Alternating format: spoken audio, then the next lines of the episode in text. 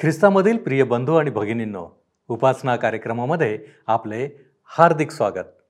प्रियानो आज आपण लेवीय या जुन्या करारातील पुस्तकाचे अध्ययन संपवणार आहोत. मागील अध्ययनात आपण देवाच्या आज्ञांचे पालन केल्याने मिळणारे आशीर्वाद पाहिले होते.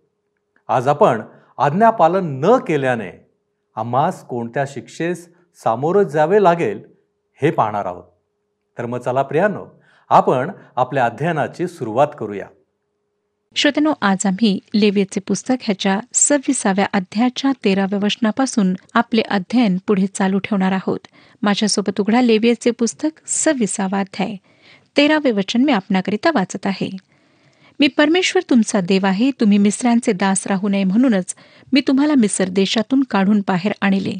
मी तुमची जोखडे मोडून तुम्हाला ताठ चालविले आहे. भविष्यातील आशीर्वादांचे अभिवचन भूतकाळातील भक्कम इतिहासावर जेव्हा देवाने त्यांना मिसरमधून बाहेर काढले होते त्यावर आधारित आहे. तो म्हणतो की मी हे तुमच्यासाठी पूर्वी केले काय भविष्यात सुद्धा मी तुमच्यासाठी हे पूर्ण करीन हे तुम्हाला माहीत नाही काय? तो श्रोत्यानो आज सुद्धा आम्हाला हे सांगत आहे. परमेश्वराची सर्व अभिवचने आम्हातील प्रत्येकाकरिता आहेत. पॉल फिल्पेकरास पत्र पहिला अध्याय सहावे वचनात म्हणतो फिल्पेकरास पत्र पहिला अध्याय सहावे वचन. ज्याने तुमच्या ठाई चांगले काम आरंभिले तो ते येशू ख्रिस्ताच्या दिवसापर्यंत सिद्धीस नेईल हा मला भरोसा आहे. आम्हाला हा आत्मविश्वास असायला हवा श्रोत्यानो की ज्याने आम्हाला ह्या क्षणापर्यंत चालवले तो आम्हाला येशू ख्रिस्ताच्या त्या दिवसापर्यंत सुद्धा नेईल आणि मी ह्यासाठी हालेलुया म्हणेन. आता आपण न्यायाची घोषणा पाहणार आहोत. चौदा आणि पंधरा वचने पुढे सांगतात परंतु तुम्ही जर माझे ऐकले नाही ह्या सर्व आज्ञा पाळल्या नाहीत माझ्या विधींचा अव्हेर केला तुमच्या जीवाने माझे निर्बंध तुच्छ मानिले आणि माझ्या सर्व आज्ञा अमान्य करून माझा करार मोडिला. ह्या दोन वचनात त्याच्या तीन जर ह्या शब्दांना ऐका. करार तोडल्यास जर हा शब्द लावण्यात आला आहे. ऐकण्यास नकार करण्यास नकार निर्बंध तुच्छ मानले सर्व आज्ञा अमान्य करून परमेश्वराचा करार किंवा आज्ञा तोडल्यास देशांवर व लोकांवर त्याचा न्याय येणार असे परमेश्वर त्यांना सांगतो. सोळा आणि सतरा वचने पुढे सांगतात तर मी तुमचे काय करीन ते ऐका. मी तुम्हाला घाबरी करीन क्षयरोग व ताप ह्यांनी मी तुम्हाला पिडीन. त्यामुळे तुमचे डोळे क्षीण होतील व तुमचा जीव झुरणीस लागेल. तुम्ही बियाणे पेराल पण ते व्यर्थ जाईल. कारण त्याचे उत्पन्न तुमचे शत्रू खाऊन टाकेतील. मी तुम्हाला विनमुख होईन. तुमच्या शत्रूंपुढे तुमचा पराभव होईल. तुमचे वैरी तुमच्यावर अधिकार गाजवेतील व कोणी पाठीस लागला नसतानाही तुम्ही पळाल. हा पहिल्या डिग्रीचा न्याय होय. घाबरेकरीन क्षयरोग व ताप ह्यांनी पिढीन तुमचा जीव झुरणीस लागेल. बियाणे व्यर्थ जातील. उत्पन्न शत्रू खाऊन टाकील. आम्ही शास्त्रीचे पुस्तक दुसरा अध्याय चौदावे वचन तिसरा अध्याय आठवे वचन आणि चौथा अध्याय दुसऱ्या वचनामध्ये वाचले की परमेश्वराचा क्रोध त्यांच्यावर कशाप्रकारे भडकला. संदेष्टांनी त्यांच्या संदेशात काय केले तर त्यांनी ह्या लोकांचे लक्ष ह्या वास्तविकतेकडे वेधले की त्यांनी देवाने त्यांच्याशी जो करार केला होता त्याला मोडले आहे. परमेश्वराच्या आज्ञा त्यांनी तोडल्या आहेत. इरमयाचे पुस्तक पाचवाध्याय सतरावे वचन ते तुझे पीक तुझ्या मुलाबाळाचे अन्न खाऊन टाकेतील. ते तुझी शेरडे मेंढरे तुझी गुरेढोरे खाऊन टाकेतील. तुझ्या द्राक्षलता व अंजिराची झाडे फस्त करीतील. ज्या तटबंदीच्या नगरावर तुझी भिस्त आहे त्यास ते तरवारीने उद्ध्वस्त करीतील. तसेच मिखाचे पुस्तक सहा अध्याय पंधरावे वचन तू पेरिशील पण कापणी करणार नाहीस. तू जैतून वृक्षाची फळे तुडविशील पण त्याच्या तेलाने अभ्यंग करणार नाहीस. द्राक्षेचा उपस तुडविशील पण तू द्राक्षरस पिणार नाहीस. आता पुढे आपण अठरा ते वीस वशने वाचूया. सव्वीसावा अध्याय अठरा ते वीस वशने इतके केल्यावरही तुम्ही माझे ऐकले नाही तर तुमच्या पापांबद्दल मी तुम्हाला सातपट शिक्षा करेन.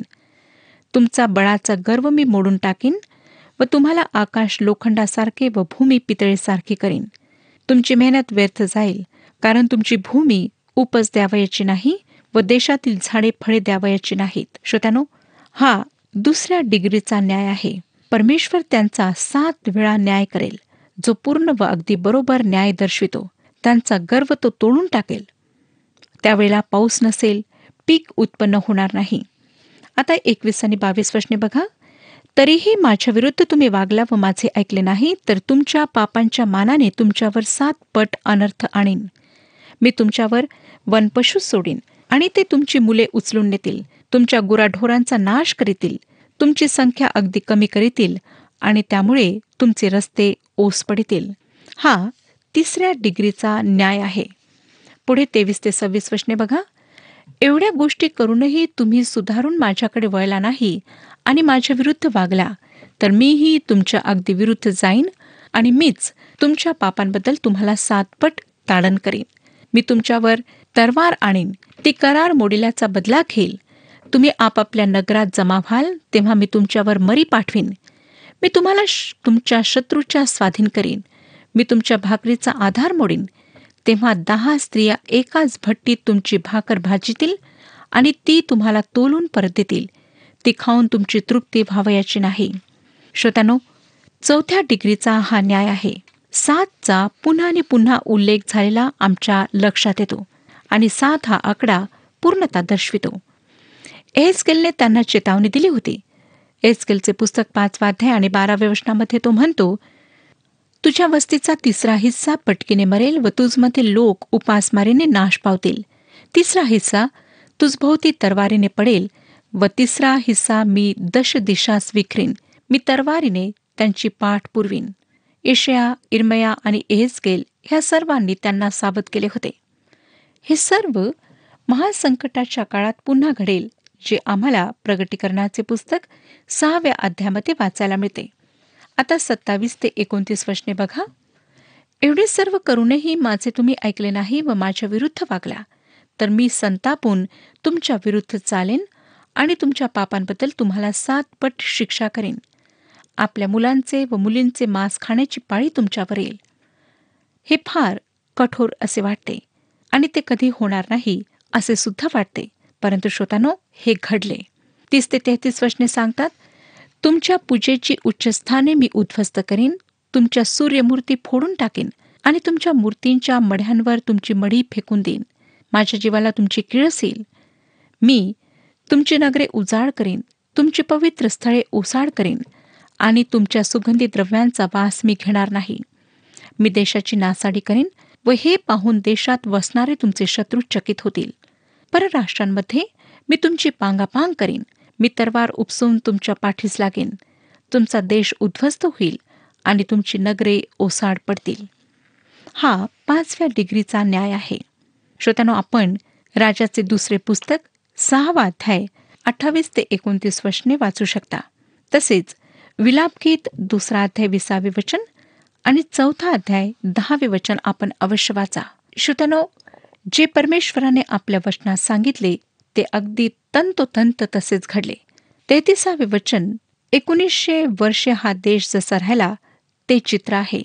जे काही परमेश्वर करण्याचे ठाणतो ते तो करतो. आता चौतीस आणि पस्तीस वचने आम्हाला सांगतात जितके दिवस देश ओस पडून राहील आणि तुम्ही आपल्या शत्रूंच्या देशात राहाल तितके दिवस तुमचा देश आपले शब्दात उपभोगीत राहील. तेव्हा देशाला विसावा मिळून तो आपले शब्दात उपभोगीत राहील. देश ओस असेपर्यंत त्याला विसावा मिळेल. म्हणजे तुम्ही त्यात राहत असता तुमच्या शब्दार्थांनी मिळाला नाही इतका विसावा त्याला मिळेल. येथे ते बाबिलोनच्या गुलामीत का गेले ह्याचे कारण देण्यात आलेले आहे.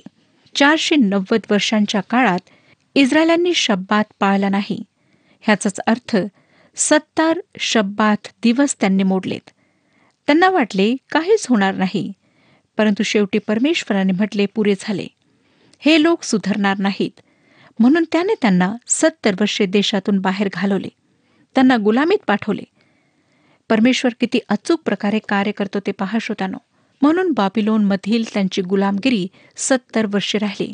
इतिहासाचे दुसरे पुस्तक छत्तीसावाध्याय आणि एकविसावे वचन सांगते. इतिहासाचे दुसरे पुस्तक छत्तीसावाध्याय एकविसावे वचन. परमेश्वराने इरमयाच्या मुखाने प्रगट केलेले वचन पुरे होऊन देशास शांततेचा काळ प्राप्त व्हावा म्हणून हे सर्व घडले. देश ओस पडला होता तोवर म्हणजे सत्तर वर्षे पुरी होत तोपर्यंत त्या शांतता नांदत होती.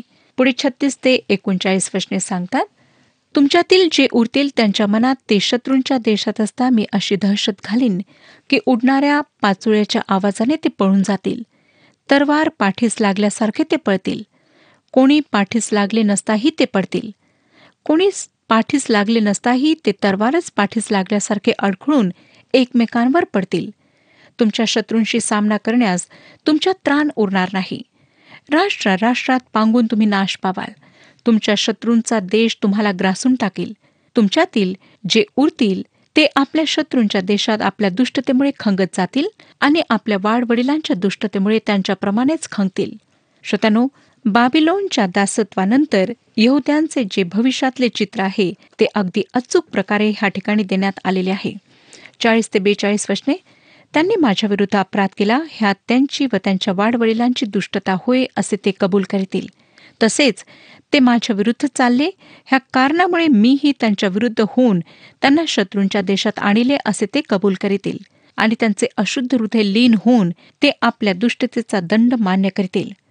तेव्हा जो करार मी याकोबाशी केला तो मी स्मरेन. त्याचप्रमाणे इझाकाशी केलेला करार व अब्रामाशी केलेला करार ह्यांची मी आठवण करीन. व त्या देशाचीही मी आठवण करीन.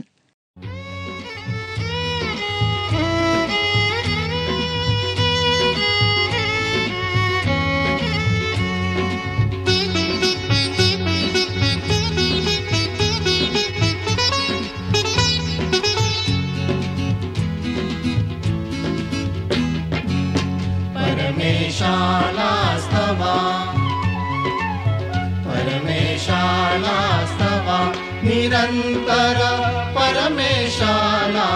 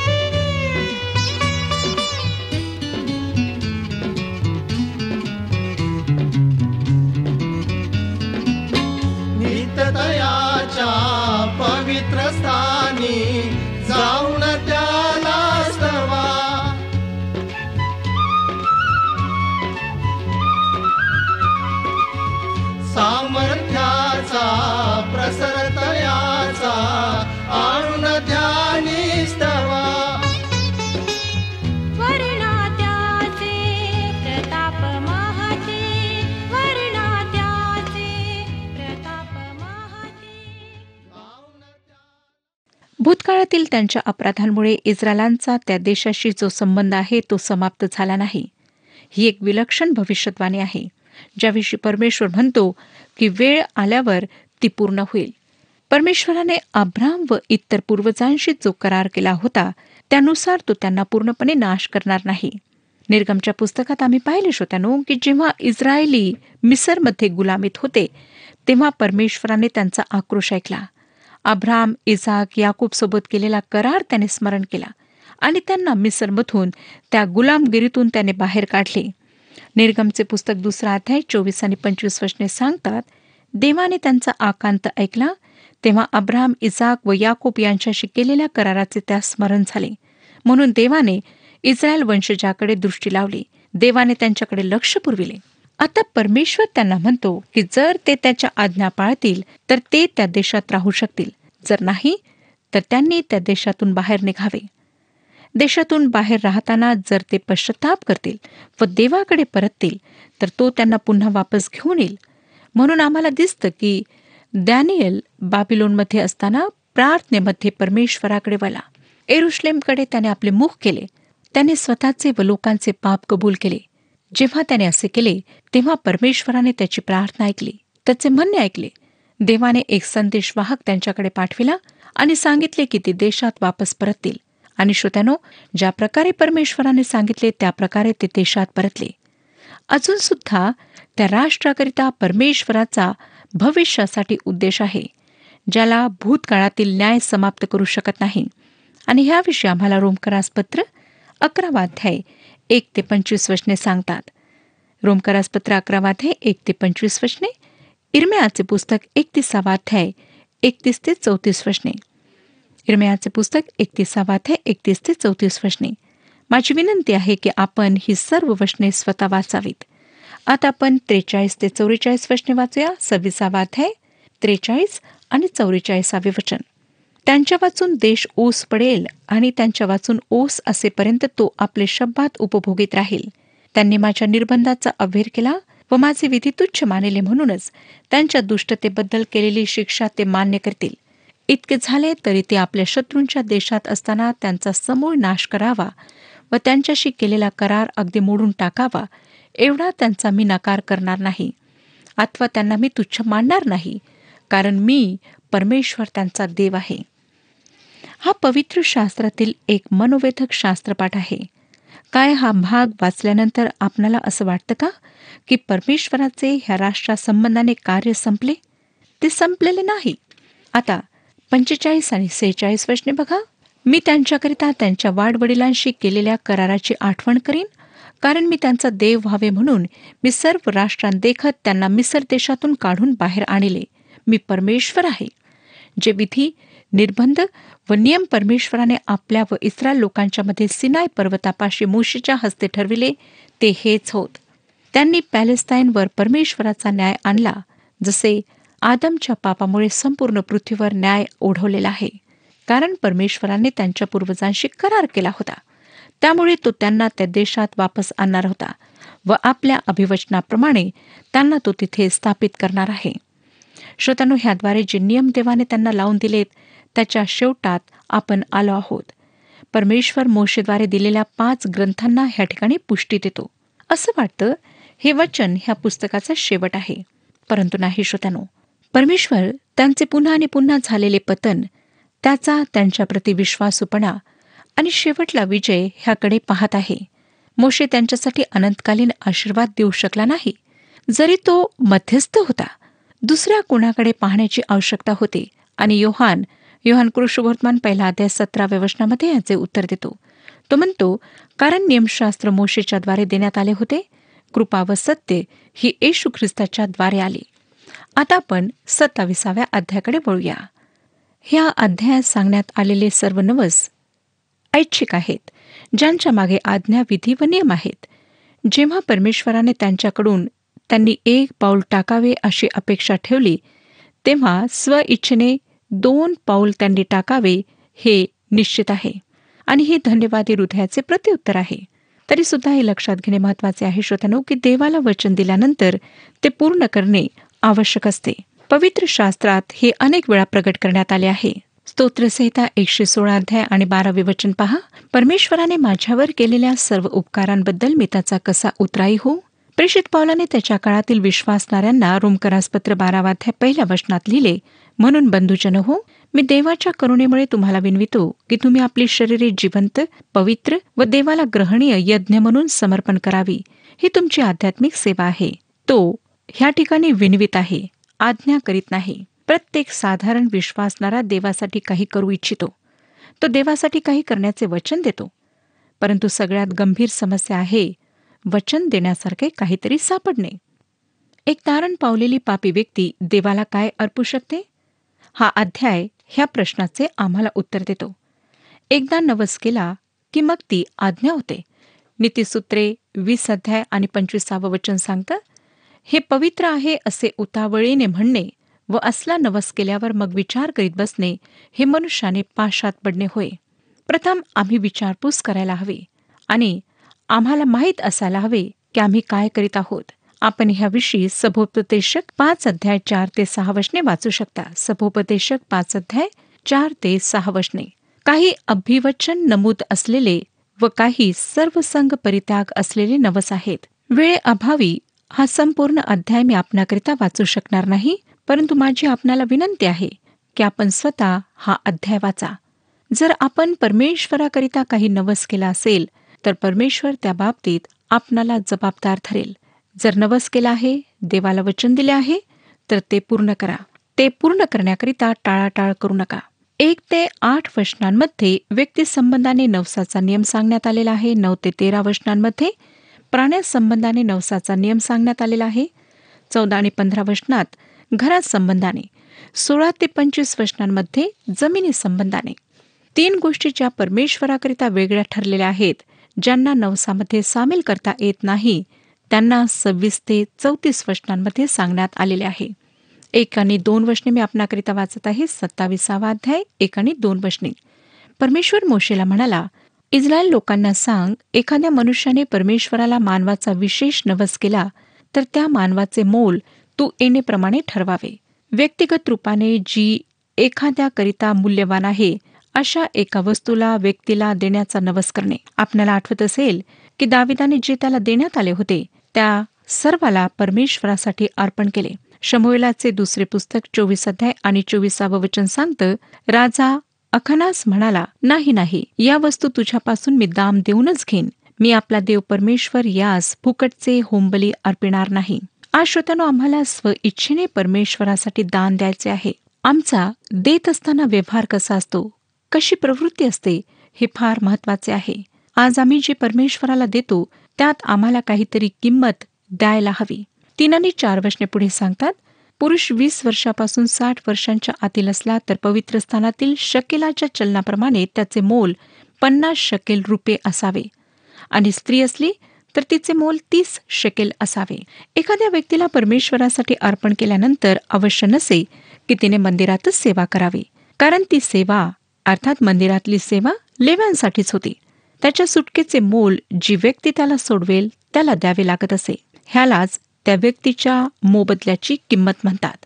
वीस ते साठ वर्षाच्या पुरुषाचे मोल अधिक असे कारण ते जास्त काम करू शकत असत. परंतु स्त्रीचे मोल कमी असे. महत्वाची गोष्ट म्हणजे श्रोत्यानो स्त्रीला देवाकरिता पूर्णपणे दिल्या जाऊ शकत असे. मला वाटतं ह्यावरून हे स्पष्ट होतं की इफ्ताच्या मुलीला मानवाच्या बळीच्या रूपात अर्पण करण्यात आले नव्हते. परंतु ती अविवाहित व देवाला समर्पित राहिले. काय आपण कधी देवाजवळ येऊन स्वतःला त्याला समर्पित केले आहे? काय स्वतःचे सर्वस्व त्याच्याकरिता समर्पित आहे? जर आपण असे करता तर निश्चितच आपण चांगले करता. आता आपण पाच ते आठ वशने वाचूया. सत्ताविसावा अध्याय पाच ते आठ वशने. मुलगा पाच वर्षाहून मोठा व वीस वर्षाहून लहान असला तर त्याचे मोल वीस शकेल व मुलीचे दहा शकेल असावे. मुलगा एक महिन्याहून मोठा व पाच वर्षाहून लहान असला तर त्याचे मोल पाच शकेल रुपये व मुलगी असली तर तीन शकेल रुपये असावे. पुरुष साठ वर्षाहून अधिक वयाचा असला तर त्याचे मोल पंधरा शकेल व स्त्री असल्यास दहा शकेल असावे. पण तू ठरविलेले मोल न देता येण्याइतका कोणी कंगाल असेल तर त्याला याचकापुढे उभे करावे आणि याचकाने नवसाच्या मानवाचे मोल ठरवावे. नवस करणाऱ्याच्या ऐपतीप्रमाणे याचकाने त्याचे मोल ठरवावे. सामाजिक दर्जा पैसा किंवा सन्मान ह्याद्वारे किंमत ठरविण्यात आली नाही. परंतु वयोमानाप्रमाणे किंमत ठरविण्यात आली. काम करण्याची क्षमता किती आहे ह्यावरून किंमत ठरविण्यात आली.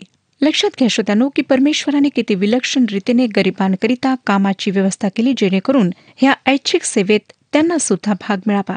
योग्य व समान किंमत जी ते देऊ शकत नव्हते याचकांच्याद्वारे निश्चित करण्यात आली.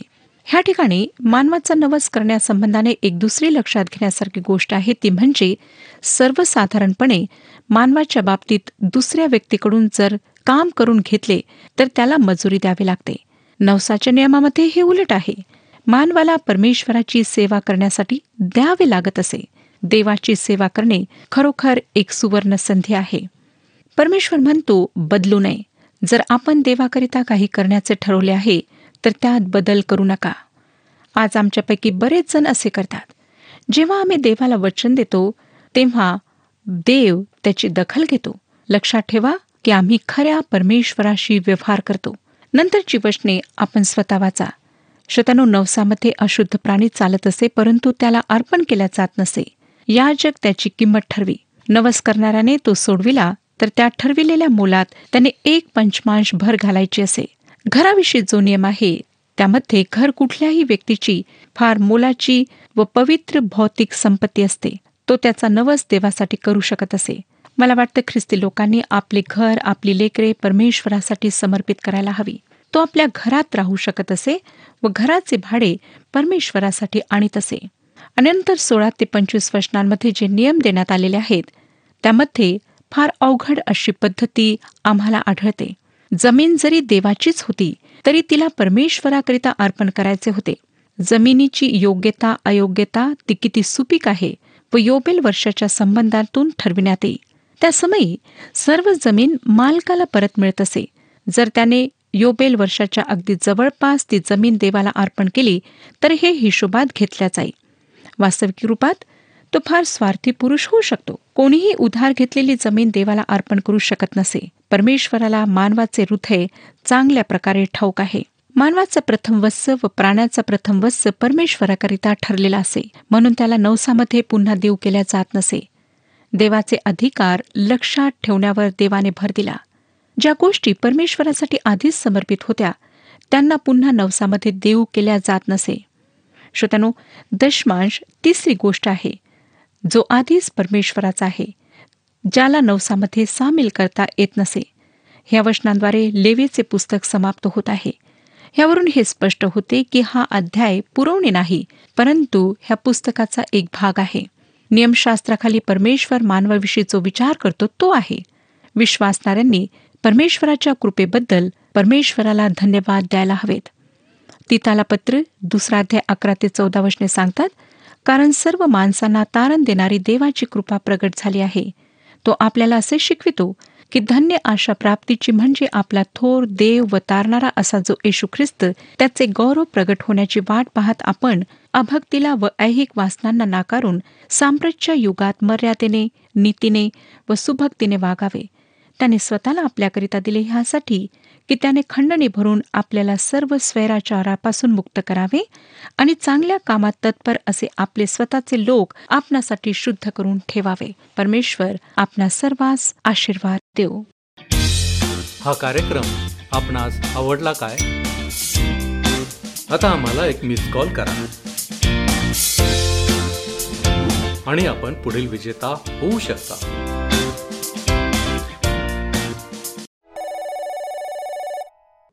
प्रियानो आम्हाला समजून आले आहे की देव आमचे नेहमीच चांगले करतो पण तो सदैव आम्हास सावध करतो की आम्हीही नेहमी चांगले करावे त्याचे आज्ञापालन करावे. तो आम्हास आशीर्वाद देण्यास सदैव तयार आहे. आज आपण लेवीय पुस्तकाचे अध्ययन पूर्णपणे संपविले आहे. उद्यापासून आपण नवीन करारातील लूककृत शुभवर्तमान याचे अध्ययन सुरू करणार आहोत. तर जरूर या अध्ययनात आपण आणि आपल्या कुटुंबियांसोबत सहभागी पण करावे ही विनंती. यावेळेस आपण प्रार्थना करू. प्रभूजी आम्ही तुझ्या चरणापाशी आलेलो आहोत. यासाठी की प्रभूजी आमचं जीवन हे तुझ्या हातामध्ये आहे. हे आम्हाला कळून आलेलं आहे. आणि आमचं जीवन योग्य रीतीनं असावं यासाठी प्रभूजी तो आम्हाला सातत्यानं आम्ही आज्ञापालन करावं या गोष्टींविषयी शिकवत आलेला आहेस आणि प्रभूजी आम्ही पाहिलं होतं की आज्ञापालनाने आम्हाला आशीर्वाद प्राप्त होतात. आणि आज्ञापालन जर आम्ही करत नाही तर निश्चितपणे आमच्यासाठी शिक्षा देखील आहे. परंतु बापा आम्ही तुझे लेकरं या नात्यानं या गोष्टींपासून आम्ही दूर राहावं. आणि प्रभूजी आम्ही केवळ तुझ्या आणि तुझ्याच आशीर्वादांमध्ये असावं. म्हणून आम्ही स्वतःला तुझ्या पवित्र हातामध्ये सोपवतो. आमचं सर्व अशक्तपण दूर कर आणि तुझ्यामध्ये तू आम्हाला सबल कर. यासाठी की बापा आम्ही दृढ विश्वासी व्हावं आणि तुझं गौरव आमच्या जीवनाच्या द्वारे होत राहावं. तारणारा प्रभू येशू ख्रिस्त याच्या गोड आणि गौरवी नावात ही प्रार्थना करतो म्हणून तू ऐक. आमेन. शांतीचा देव तुम्हा सर्वांबरोबर असो.